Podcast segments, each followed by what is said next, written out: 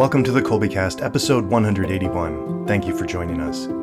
Today, Bonnie and I gather in the kitchen with Kolbe husbands and fathers Tony Guzzaldo, Everett Buyarski, and Craig Lengyel. From our fond early memories of cooking to the steps that led us to be Chef Dad, and on to some of our favorite recipes, techniques, and equipment. Grab a glass and join us at the table for a discussion of dads that cook. We hope that you'll enjoy the show.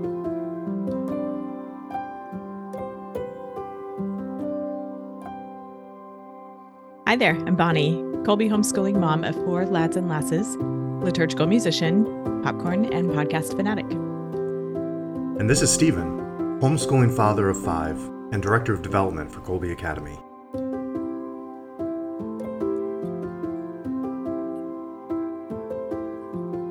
Hi, Steven. How's it going today? Going very well. Um, this is the the tipping point. I think. I think fall is beginning for us after today. Yeah. So Yeah. so it's good. Hopefully, it's not tricking us. We might have a little bit Right, left yet of the heat. Yeah. It probably will, but I can hope. All right. It's all right. It's it's been nice to have a little bit cooler to to uh, have some warm coffee. I've been drinking cold brew all summer, so now it's nice to have a warm cup of coffee. And yeah, although I could drink it hot in the summertime too. Anyhow, that's beside the point. But we have gathered some friends here today to talk about things relating to food and cooking and feeding our families. We've got with us Tony Guzzaldo, Kolbe's middle and high school online learning director. Hi, Tony. How are you? I'm doing great, thank you. I'm glad to have you visiting with us again. It's been a bit, you've been overdue to come back and visit with us. So I'm glad you're here. Happy to be back. Good deal. Everett Buyarski is back with us, Kolbe's academic services director. Hi, Everett. How are you? Doing well, Bonnie. It's always good to be here. Thank you. I appreciate every time you come and visit with us. It's always a good, good conversation. We also have Craig Lengyel, who is uh, Mrs. Megan Lengyel's husband. Craig was with us for episode. What number was that? I just wrote that down. Where'd that go? Craig was with us on episode 126, Digital Citizens. He and Megan were visiting with us, giving us a lot of good information about the whole digital landscape. And um, so many of our Kolbe students make use of that and, and how to use that well. So, Craig, hi. Happy to have you back. How have you been? I've been great, Bonnie. Good to be back. Good, good to see you again, you and Steven. So, guys, we I know each of you is very handy in the kitchen, and that's what we are talking about today. This episode's coming out in uh, November-ish time of year, as there's a, lot of that food prep going on, and it's I think a perennial topic to talk about food and cooking and how we make that happen for our families. So, let's get started with how each of you would describe your food slash cooking slash kitchen related interests and how those came to be. Tony, you want to start us off? Sure. Um, so uh, I, I grew up um, uh, with uh, grandparents who cooked. Um, so I've got I'm half Italian and half German, and so the Italian side was uh, very much Italian American uh, food. Um, and uh, you know, I I, I joke that uh, you know there's there's that movie uh, Ratatouille where uh, know, towards the end of the movie the the food critic tastes the ratatouille and is uh, instantly transported to being a child. I think in his mother's kitchen. And for me, uh, meatballs do that from the Italian side. So I'm a good, a good, good Italian meatball. I'm instantly, you know, seven again in my grandmother's kitchen. Um, and then you know, on the German side, uh, you know, a lot of different German foods, and um, you know, grandfather's a hunter, so there's lots of smoked venison and things like that um, that that uh, he loved to do. Um, and then my my parents' generation uh, held on to some of that, but that, I think most of the families were uh, two income families, so that's where you know we, we lost a little bit of the, the culinary tradition, still preserved some of it. Um, but I definitely entered adulthood not knowing how to cook anything, um, and then you know married life comes around and uh, I, I didn't know how to cook anything. My wife knew how to cook some stuff, but we both are full time workers. And so uh, I really, uh, before we even had kids, I very much wanted my kids to grow up with uh, like knowing how to cook themselves and also growing up in a home where, uh, you know, maybe not a, a daily, you know, scratch meal at dinner at the dinner table, but definitely having some food traditions. So I tried to uh, uh, teach myself how to cook a lot of things, and my poor wife had to suffer through years of awful, awful food uh famous stories of me trying to make cornbread like the simplest thing and at least at least three or four cornbreads you know being chucked out the back door like a frisbee because uh i failed so badly at it uh but you know over over time you know you watch enough uh food shows. You just spend a bunch of time in the kitchen. Eventually, you, you know, you start to get some trial and error. So now I, I can, you know, prepare a meal competently, um, at least. Um, but it was, yeah, it's a, it's a, it was a fun story, fun stories for early married life. Um, and now I've got, you know, my own kids and, uh, you know, my, my, my oldest likes to bake. And so we do a lot of baking things. And my, uh, my six-year-old daughter, uh, just, you know, any chance she can do anything in the kitchen at all, she loves doing things. So we try to, you know, when we can, because sometimes, you know, kids slow you down so sometimes you just don't have the time and you got to give them easier tasks but i like weekends when we can really uh you know spend a couple hours preparing something even if it's you know even if it's like a 20 minute meal you know? So that's kind of how I, I came around to being the uh the cook of our house and my wife is happy to not have to carry that because she has no interest whatsoever in managing that and and being a working mom so. Sounds like that works beautifully for all of you. Do you have some go-to's like shows or books or things like that that you have that helped you initially or that you keep returning to or things like that? Yeah, I have to I have to point to Alton Brown, I think is the the guy who helped me understand cooking, you know, and understand why things work the way they do. So that was really helpful. Um, Cooks Illustrated, I think, was a good uh, an early source for recipes once I was able to start kind of like going off my own and not just making Alton Brown stuff. Um, and what else? Uh, I like um, for uh, a recent edition for Wild Game. Uh, Hank Shaw is an awesome resource for for different recipes. He's a he's a, a former Washington Post reporter who, in a second career, took on. Uh, first of all, he he started hunting in midlife. He had no contact with it, but then he, um, you know, he uh, learned to hunt. But then I think I believe he also went to culinary school, so he's he's an actual chef, and so his stuff is he does more with wild game than just grind it up and make burgers, which is really fun. Uh, not there's anything wrong with burgers, but uh, so he's he's a good source too. He's a he's one I've recently discovered. So that's quite a repertoire. It's fun having a big toolbox, you know. Yeah. Craig, would you tell us about you in the kitchen?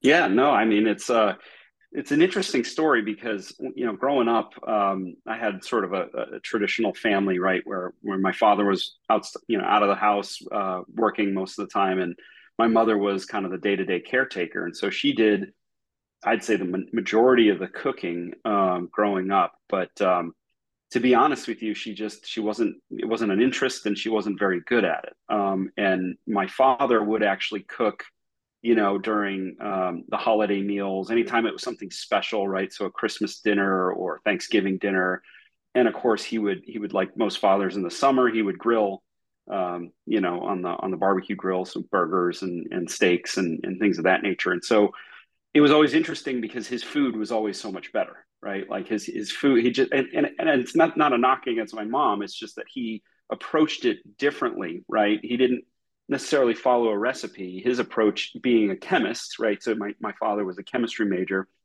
He would approach it very much of, you know, seeing what we had what in the cupboard and what flavors tended to go well together, right? So mixing your sweets and sours and adding vinegar as an example to pancake batter on Saturday morning, which was like, why are you doing that, right? But what he was trying to do was attempt to create like a buttermilk type flavor you know, from a from a natural perspective. And so I just kind of followed him when he would make these, you know, quote unquote special meals. And I just I learned, I guess, the chemistry of of food and and what, you know, kind of constitutes good flavors that blend together well and and what doesn't. Um, but that being said, I didn't really I didn't really cook, you know, that much, you know, as a, as a college student or even early during the, the first years of marriage um, Megan and I would split that duty, and then you know Megan was was the primary cook. I'd say until she got real busy with with Kolbe. So starting you know 2013, the online school, 2015 timeframe, and Kolbe being a West Coast company, if uh, you know if if we wanted to have a, a consistent family meal. I would have to jump in and start making uh, making dinners. So I started doing that probably in that time frame so going on, on about 10 years ago, um, maybe a little less. And then, but I'd say my, my cooking was very rudimentary, um, you know, just basic stuff that I would make. And it really wasn't until we remodeled our kitchen and I could cook a lot more versatilely, right? With with a, a, vent hood and I can sear at high temperatures and things like that now. Where I'd, I'd, say I really started experimenting more because that way I'm not setting off the smoke detector every time I try to cook something, right? So, um, and so now it's just it's it's kind of it, it grew out of necessity, and now it's just something that I've always enjoyed doing. Um, and then another area that I've expanded on that was, you know, kind of related to what Tony was saying about, you know, being outdoors and doing the hunting. Even though I'm not a hunter, I am a big outdoorsman. I'm a, I'm a camper, right? As a scout leader, I learned to cook um, over different fuel sources, right? So learning to cook over real wood and and charcoal, like real good charcoal wood when you're camping, and learning the different techniques of, you know, how to sear a steak directly on coals if you don't have like a real grill to use, and just different techniques for cooking out in the wilderness um, really kind of added an element of of flavor to food that I'd never really explored until recently. So that's that's been a really fun evolution. Delicious too. I just wanted to say I love the fact that it's Kolbe's fault that you do all the cooking. That's fantastic. uh, that was that's a, that was a story that I was not previously aware of, and I love it. okay, Everett, what about you?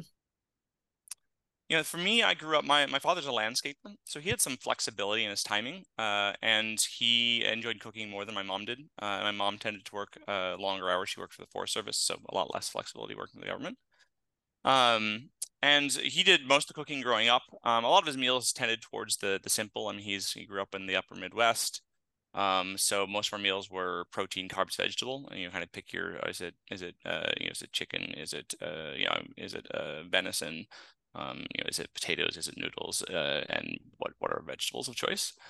Um, but at the same time, he uh, we growing up in in Alaska, um, and uh, my father being a landscaper, we had some significant gardens. So the the majority of our food tended to be homegrown or or home harvested.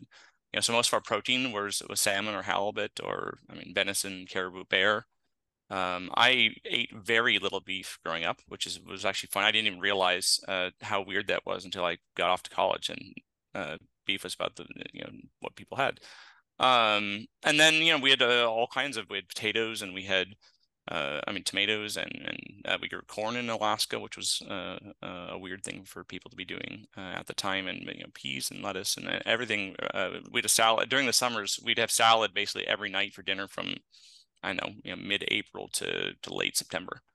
Um, so I just grew up eating kind of real food, um, and and he just uh, he taught me how to make you know pancakes when I was in late elementary school, and just kind of let me do things in the kitchen uh, throughout middle school and high school. And in, in high school, I was actually responsible for in the summers uh, when we didn't have a school, I was responsible for one dinner a week at home, just as a way to kind of reduce pressure on on, on my parents of less things to do. I mean, my mom, my mom certainly did some of the cooking, but uh, he tended to do most of it and so you know I went off to college and I didn't I didn't hate ramen. Um, uh, but uh, I, I, wanted to you know be, be you do a little bit more than that having grown up with real food and the cafeteria is fine and I do that sometimes. Um, but I actually started buying groceries once a week and um, I do a, a home cooked meal in the basement of our dorm and invite a couple of friends over. Um, and then after leaving the seminary, I, uh, moving off campus, I just started making all my food, own food. I did, uh, you know, shopping and, and everything else as a, again, it was just something that I'd grown up with. I couldn't imagine trying to, you know, whatever the, apparently the typical thing that college students do just didn't uh, appeal to me at all. My future wife was delighted to learn that I'd be happy to be involved in cooking as we were dating.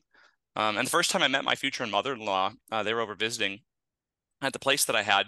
And I was horrified when she told me that she was going to microwave a chicken breast for dinner um in, in the microwave without any seasonings or you're just gonna mic no we're, we're not doing that um the microwave is to reheat things that haven't been cooked so i mean actually you know actually so i cooked this uh you know she had a kind of a special diet that's low carb and whatever else so i, I mean so i cooked it on you know on the the stove with i mean italian seasoning and garlic and you know, a little bit of lemon juice a, which was uh, you know i mean i guess mind boggling to um part of her family that you know that'd be a something that I just be like, oh yeah, sure, of course, that's what we do. Um, so I mean, earlier in marriage, she did some of the cooking, but it became really apparent that I actually enjoyed doing it, and she just did it because people needed to eat. Uh, because apparently the kids are into eating like multiple times every day. Mm-hmm. Um, and I just ended up taking over. Nice, nice. I think okay. my journey is might be more similar to Tony's in some some ways because I had a grand a grandmother in particular who was just known in the whole town as like you can stop by her house and she'd throw out like this huge spread. It's like, oh, eight people, sure, just come here. And it was interesting with her though. So it was definitely Midwest. You know, uh, this is rural Wisconsin back in the, I guess this would be the '80s was where I remember. But, but I mean, she could pull like a can of spam and mix it with other things, and it was still good. And it was, I, I kind of cringe at that and say, how did she do that? But that's just what how she how she did things. Whereas, like in my family, my my mother was the primary cook, but she worked full time. She didn't really like cooking. Phenomenal baker, but not cooking. So I still have memories of coming home from school and smelling the apple pie and things as I walk in the door from when my mother had the afternoon off or whatever. So that was always always lovely. But um, my my and my grandfather was actually a, a, cook in the military at, at one point. So he was competent as well. Well, more than competent, but my grandmother did most of the cooking. But um, I didn't really do a whole lot of cooking like most young men because I went to college and my one of the first times I I had spent time with my wife was she had invited some of my classmates and and I over to her house to and she made this like nine course medieval dinner. So she's I thought, all right, I've got a good cook once we started dating here. It was fantastic. Um, I think for us, the big point came when I shifted from being an engineer to working in distance education. We were close to family. And so we would, well, actually, we, we kind of, we were like in a back house compared to the front house of her, her parents. So, so at that point, it was when it was dinner, it was her, her parents, usually a sister or a couple sisters, a couple could be a brother or two, and my wife and I, and at that point, young children. And she was involved in the homeschooling and the and working as well. And when we had small children, it just kind of got to be the case that you know um, I could hold a baby who's going to start screaming because it wants to nurse, or I could cook dinner, and um, that seemed like the better choice at that time. And I I think that was the wise choice. But it it kind of I think that rekindled some of that my grandmother's cooking for large groups of people. So then it's like, oh, my my wife's college brothers are bringing home their friends. And it's like, okay, I can throw together a meal for 20 people. That's I can do, you know, but yeah, I, I think America's Test Kitchen was was a big because they I loved it because they're so scientific about it. So I could actually learn something and then apply it to other things. Um, and then I also had a, a a cook an Italian cookbook. I don't do a lot of Italian cooking, but Marcella Hazan is the author, and and she just talked about doing this authentic Italian style with fresh things and and different techniques. And I would just enjoy reading that, and then especially when we're living in Southern California, where you've got fresh produce year round. It's like, well, that's what we should be using then. So get get to the farmers market, get some of these delicious ingredients and and throw them in figure out figure out how to make that work. But screaming children are cooking. I mean and that seems really prudent to me. Yeah. Yeah I also i think i also kind of learned from my father-in-law who liked to cook. Um, but for him he was a college professor. He carpooled to work. So it was his first time of the day after breakfast that he's kind of alone and quiet time. So watching him pour himself a glass of wine and then start to prepare a meal when I wasn't preparing the meal because we kind of shift off. That was also like as a as a very introverted person, quiet time before dinner after work became just a love and the glass of wine doesn't hurt either, but but it's just a lovely experience there that that I encountered. I love that. We know, one of the things I know, several people have mentioned memories associated with food. Um, do people have one or two favorite memories, food memories, um, that they they'd be interested in sharing? Just kind of what connects them or speaks to them about food and or cooking. I can share one from Grandma Mary's kitchen. Uh, on holidays, the the whole you know whole extended family at, at my grandmother's house, she always had like a, a like ridiculously big pot of gravy in our. It, we call it gravy some Italian Americans are going to say it's marinara or sauce. Don't call it gravy. We call it gravy. I'm not apologizing for it. Big vat of gravy full of a ridiculous number of meatballs. And uh, long before dinner was going to be served, the grandkids would wander into the kitchen and Grandma Mary would give you a meatball on a fork with a bowl because it's dripping in gravy, right? And and so like the the little ones especially would wander back to the living room. They've all got a bowl with a giant meatball in it. You know, that's a fond memory for sure. Um, and just the smells and things. I think this the, the smells like Steve mentioned, the smell of apple pie. You know, in the in the kitchen when you come home. Uh, those kinds of things I think are are awesome to like grow up in homes where that kind of thing can happen. You know, I mean, even if it's not every day, you know, this thing fresh baked bread, cookies in the oven, an apple pie, or in, in my case, gravy on the stove top has a certain smell that just puts me back for sure. So yeah, I love that. You know, for me, it's it's funny. I mean, one of my favorites growing up is, is actually uh, we called it spaghetti growing up. Um, uh, when my dad made it, I'm pretty sure it'd be more accurate. And Tony, correct me on this, to call it some sort of like a ragu or a bolognese. It's a meat sauce, basically. Um, but uh, again, that my, my dad kind of just developed over time this random recipe that involved tomatoes and meat, and just kind of put them all together. And, and I've kind of evolved that, you know, into my own version of it using Italian sausage. Um, but right, there's that something about that smell and that comfort food for me. Um, the other big one for me is uh, almost every Sunday we had um, pancakes for breakfast. Uh, and you're using pancakes and bacon. Um, and so that definitely that that's I mean every I'm I don't know very many people who don't like the smell of bacon uh, cooking in the morning. Um, but but that in particular one is the one that has those some memories as well. It's like you said, those smells that really the smells take you back to the, those memories. I was going to comment on on you know what Steven was talking about with with regards to wine, right? When I I think for me it's when I was finally old enough to to drink, and my father had finally you know sort of discovered good wine. So this is when I was probably in my early 20s, I guess. That was a memory to me when when you first, you know, kind of match a flavor of a wine with a meal and you kind of feel that that pop in your mouth, right? Of of just like the wine and the food kind of doing that dance and interacting. Um, that's kind of my my memory, right? And so and I'm kind of like what what Steven described is when when I get ready to cook, I will pour a glass of wine, and it's it's you know some people like kitchen as a as a social place i i kind of see it as just it's a place of solitude before the craziness right of the family dinner. But yeah to, to answer your question it's it to me it's the the memory is about being introduced to to good quality wine and how to pair it appropriately with with a meal.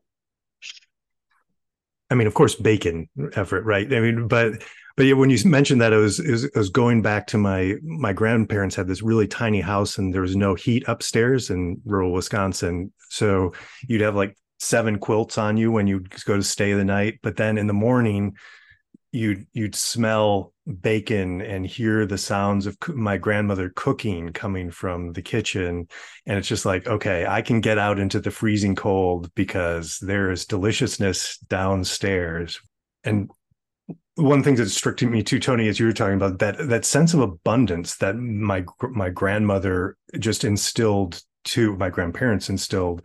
I remember every single Christmas dinner at her house was we had been in a Norwegian area. We would have, of course, lutefisk and lefse and but we'd have kind of a Swedish meatball and mashed potatoes. But then she'd have some sort of roast beef and like three sorts of vegetables and things she called salads, but they were from the 50s, which involved whipped cream and fruit. And um, it, but the table there was there was not enough room on the table for all of the food and for your plate. And you know, we'd all get our big bags to take home at the end of the day. But just this that feeling of everything is there it's it's you know there's you don't have to worry about there not being enough and that stands out to me too just as something i guess it's part of hospitality I get, but that that idea of of uh, of abundance i guess too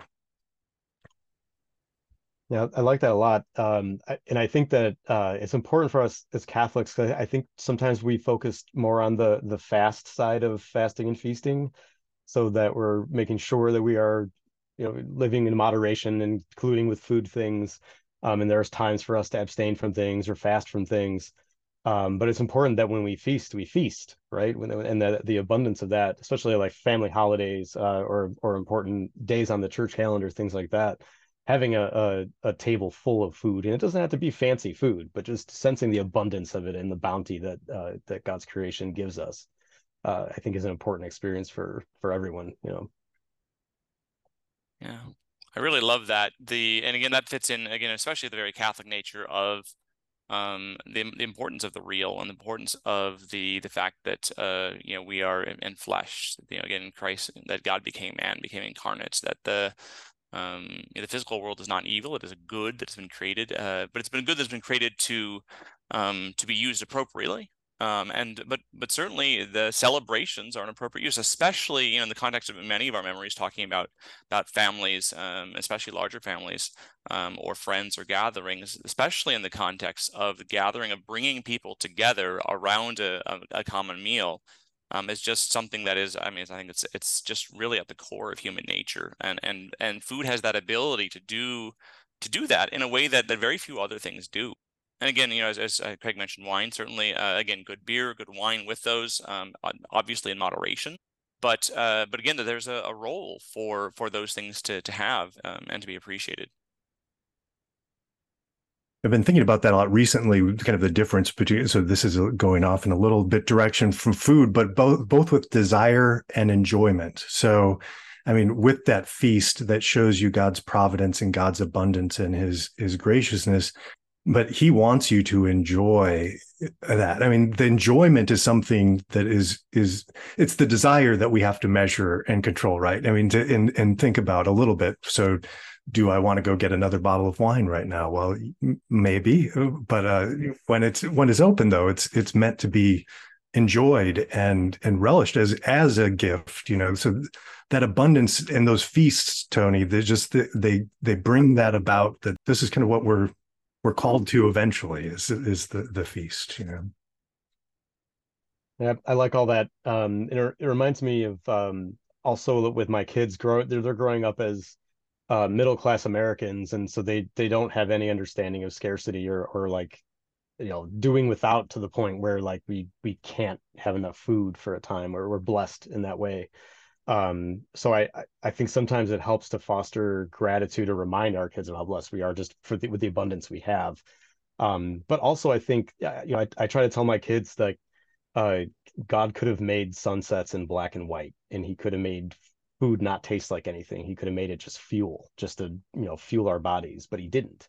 He made things taste good. He made sunsets beautiful um, so there's there's a richness in, uh, of of the world that he made for us to live in that I think you experience at the table as well.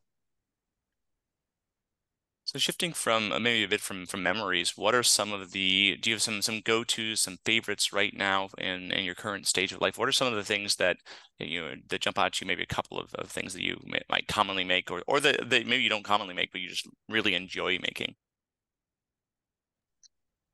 Yeah, I mean, I can I can start that one specifically when you get into like celebratory celebratory meal, right? When you're when you're uh, it's a weekend and you're you're trying to you know, hey, let's have a, a really good dinner and maybe eat something that maybe you would ordinarily get out at a restaurant, but you're trying to save money, so you, you make it at home, right? Something that's really easy to make in that vein is a, is a good steak, right? And uh, so I will do that. You know, it's not often, maybe once every two weeks, but you get a good cut of meat, you know, from a from a good butcher, and um, I've got a you know an outdoor green egg, and I can I can get that green egg to 700 degrees, and I can literally they call it Pittsburgh style, where you're really really searing the steak for for like you know maybe two minutes aside, and then just baking it right in for another few minutes, five six minutes, and it comes out steakhouse quality just about every time. Um, it's a great way, affordable way to have a meal that you know at a restaurant would be, you know, it would really hurt the wallet quite a bit. But if you if you do it in moderation at home, it's it's much easier to make. So that's that's one of my favorite things right now to make because it comes out so good.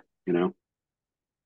that's varied for me a little bit. And I know back when we were in California or whatever, and I was I'd often be coming home, having to do things quickly, and that's when beef price. Go to Costco and get some really good beef at a low at a low price. You know, some of the USDA choice, or every once in a while the USDA Prime, which was uh, amazing. But um, that would be the kind of the the go to because it's like okay, well, not like every night, but it was enough. I have to confess at that time in my life that at one point I served up some steaks.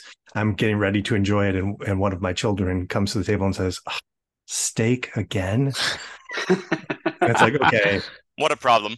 Yep, I've we've got first world problems here in our household, so, so we adjusted after that a little bit. But uh, that was a, a, different time of life. But braising is the big thing for us now because I can find, you know, whether it's chicken or pork or you know lean cuts of beef, I can just throw it throw it in my Dutch oven on this. I just do it on the stove. I don't throw it in the in the in the oven actually but you know then you can whatever flavor you want to add and then after about 3 hours the meat is just falling apart and I can either turn what's left into a gravy or a or a you know a really savory sort of sauce or whatever. And and so again i think i overdo that. And so my kids are like oh, here we go again. It's just the but once you get in that used to the things it's just easy to do that's that for me is probably the biggest challenge of cooking is having the time to be creative about different things. But but definitely braised food is right now the the big thing. Um, i would say the things that i uh I, I love cooking. Um are the things that require like mothering over the course of several days? Um and i think it's partly because like like everyone here i'm a knowledge worker you know like i'm it's all everything i do for my profession is brain work. So like i love doing stuff with my hands. There's a there it's it's almost like therapy. Um but even something like a, a steak that is uh, quick cooking um i like a multi-day uh salting process. So i'll you know i'll do a little like you know salt and then let it just sit in the fridge on a rack uh to to a, kind of a dry age not not the real kind but you know an at home version. Um i uh pizza is one of the big things in our house like homemade pizza. So i like um uh that I like i the process starts like probably five days ahead of when i'm going to cook. Um the cooking process is fast but you know making the dough and, and slow fermenting it and things like that I really enjoy. Um, I think one this time of year, especially when it's tomato harvest uh, season, uh, and we're coming to the tail end of it. Um, but uh, there's a cherry tomato pesto recipe that uh, comes from I think it's uh, Lydia Bastianich, I think is her name. It's pesto trapanese is the the Italian name for it.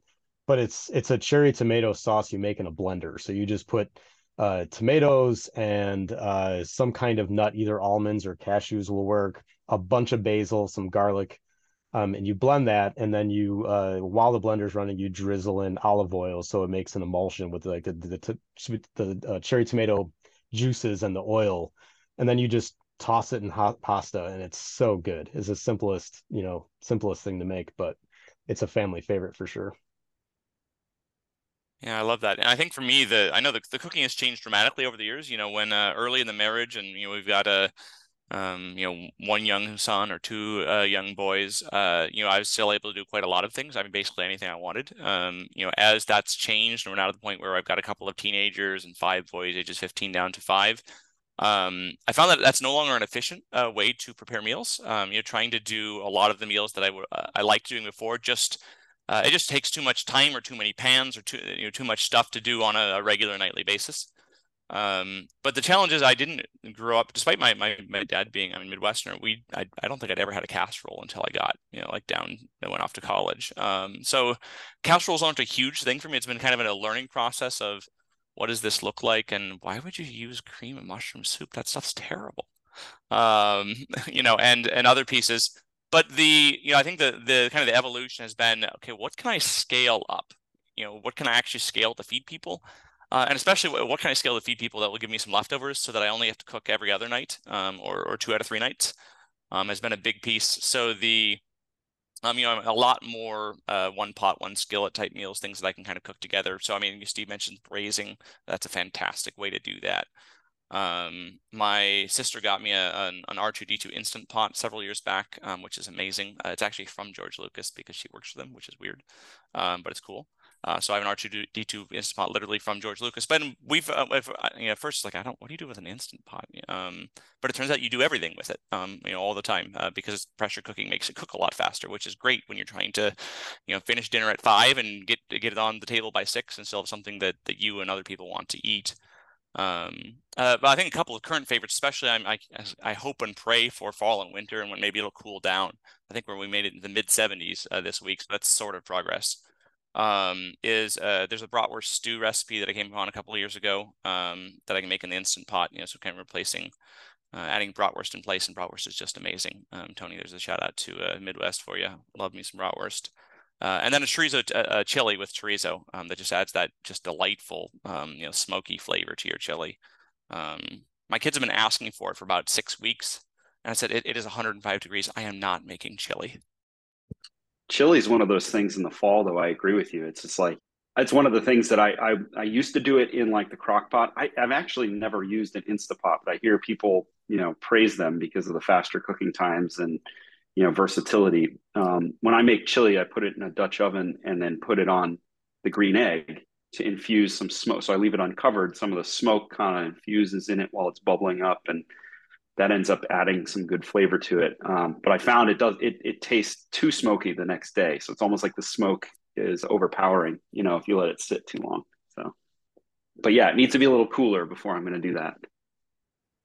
Well, that makes me think too as well of different sort of the the Instapot. You know, the the big thing for me that kind of that I hadn't really thought about was the sous vide. I don't know if any of you have done any any of the stuff with the, the sous vide.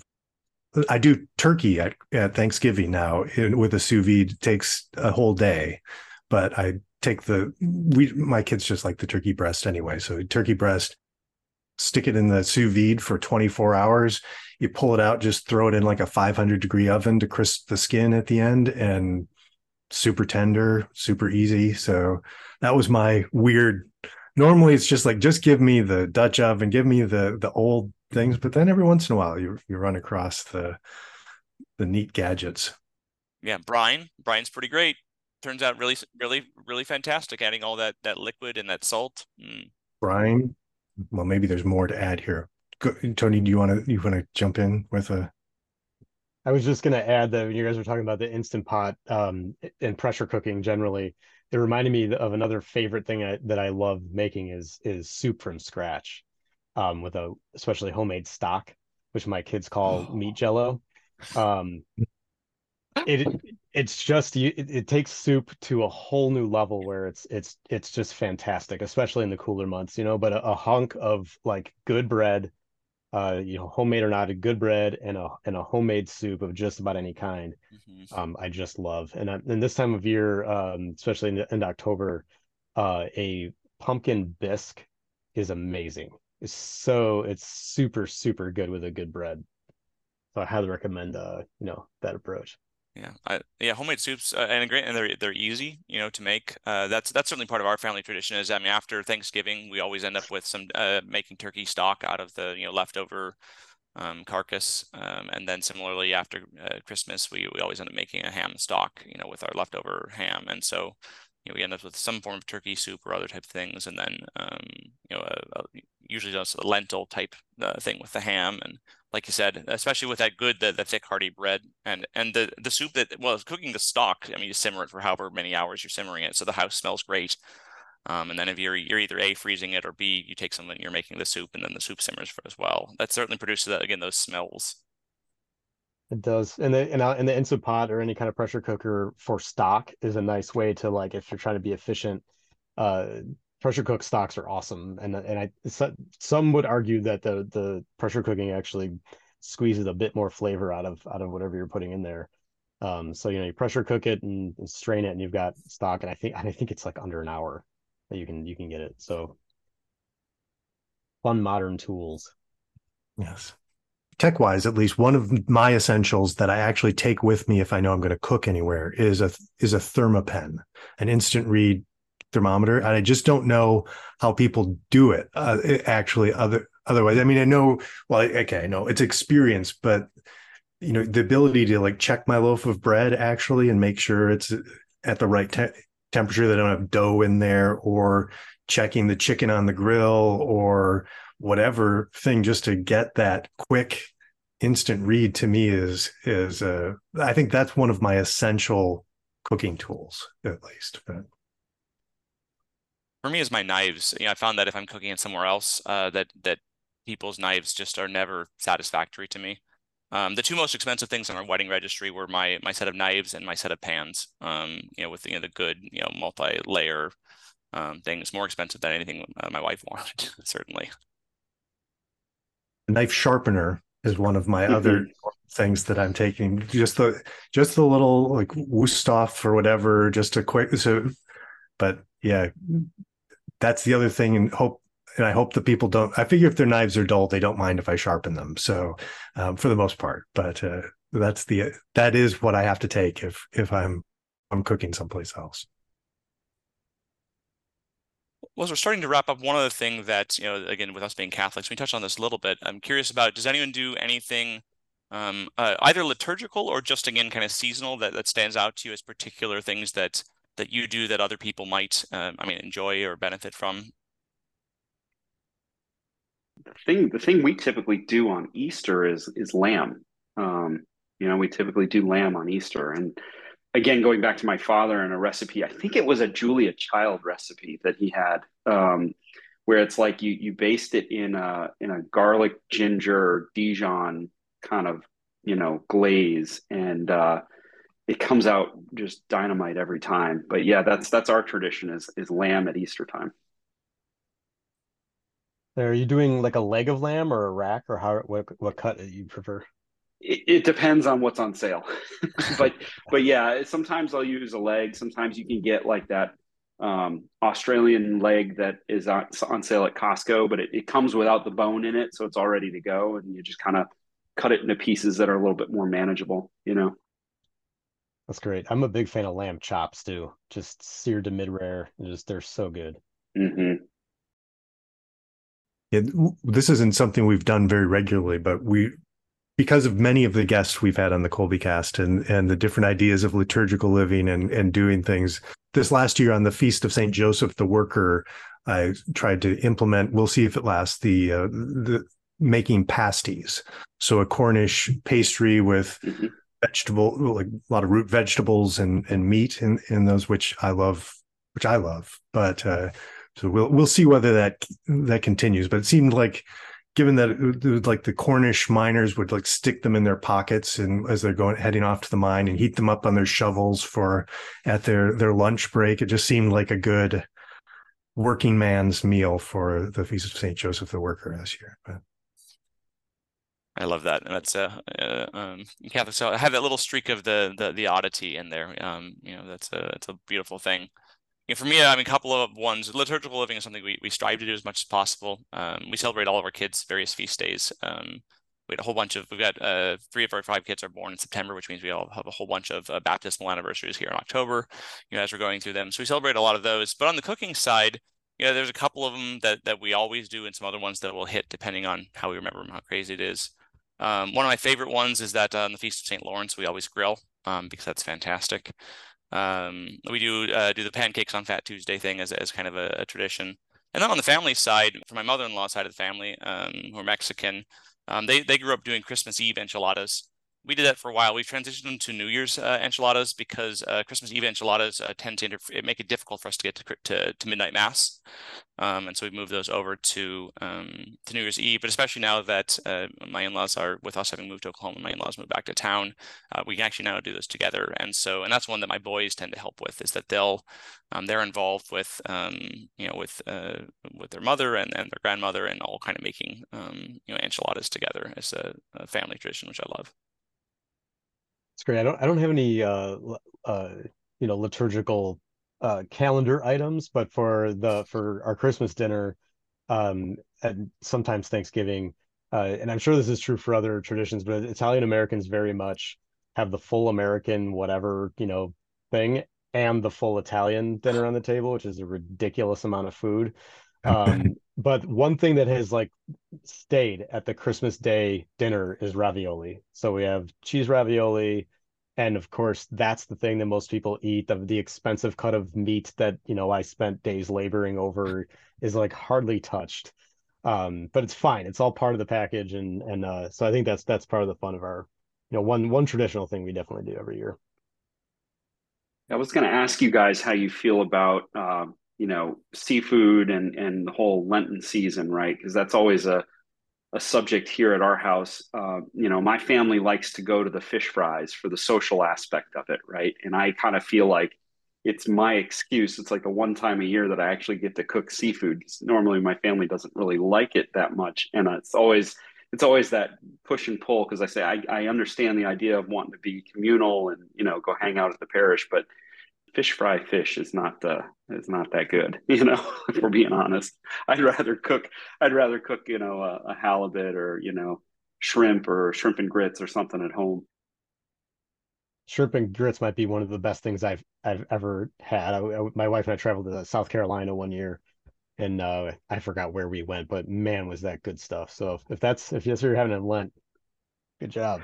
well, I can't do it the way I normally would, right, with the bacon and andouille oh. sausage in it. But yeah, you can definitely make good Gouda grits and and you know make a vegetarian version being a Midwesterner, uh, Fridays in Lent for us, if unless we want to go the fried direction, usually involves cheese.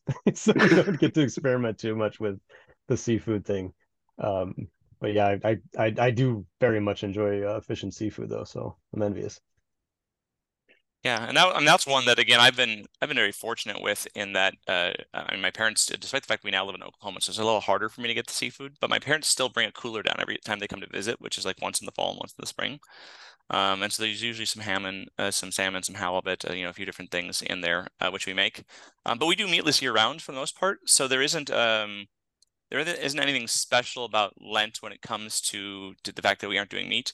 But for us, uh, what what actually distinguishes it is we we we tend to actually, for the most part, try and skip the fish as well. Is that we'll actually go with um, you know mm. beans or um, you know other form of of, of a protein, uh, you know, a non-animal protein, just as a, a, way to simplify it a little bit. Um, the hard part for us of, of the of the Friday piece is remembering. Oh wait, it's Friday. We need to make sure we don't plan something that involves meat. So that's the big sacrifice. There is is trying to remember what it is that we need to be doing and, and what it is that we shouldn't be doing um, on that front. But um, for me, it's more a matter of I don't want to be going out and spending a whole bunch of money trying to buy something um, that that feels like it kind of contravenes uh, what we're trying to do with maybe fasting, you know, during Lent and otherwise.